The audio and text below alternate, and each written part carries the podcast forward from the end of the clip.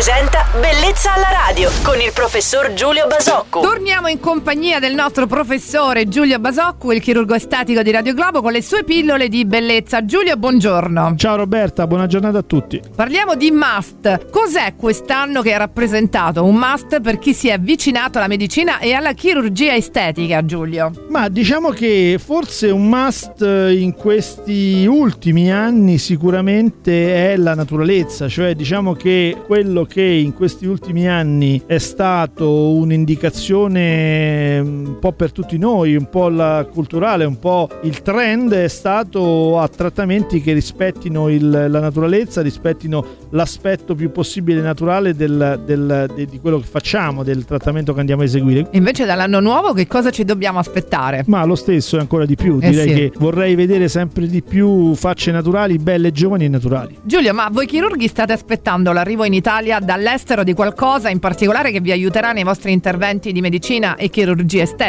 Ma nulla in particolare, diciamo che i due campi in cui c'è di più, come dire, un'evoluzione e quindi di più ci aspettiamo degli avanzamenti tecnologici sono il campo dei macchinari, dove la tecnologia, soprattutto in paesi come, come Israele, come, come gli Stati Uniti, gli studi vanno molto molto avanti e i campi della farmacologia, quindi i prodotti per esempio iniettabili, gli ialuronici, farmaci che eh, sono per noi di uso quotidiano in medicina estetica, anche in questo ci aspettiamo delle, delle novità. Ricordando che Giulio Basocco, il nostro chirurgo estetico, risponde anche alle vostre di domande a questo indirizzo mail bellezzalaradio.it. Buon proseguimento Giulio! Ciao Roberta e buon proseguimento a tutti. Bellezza alla radio.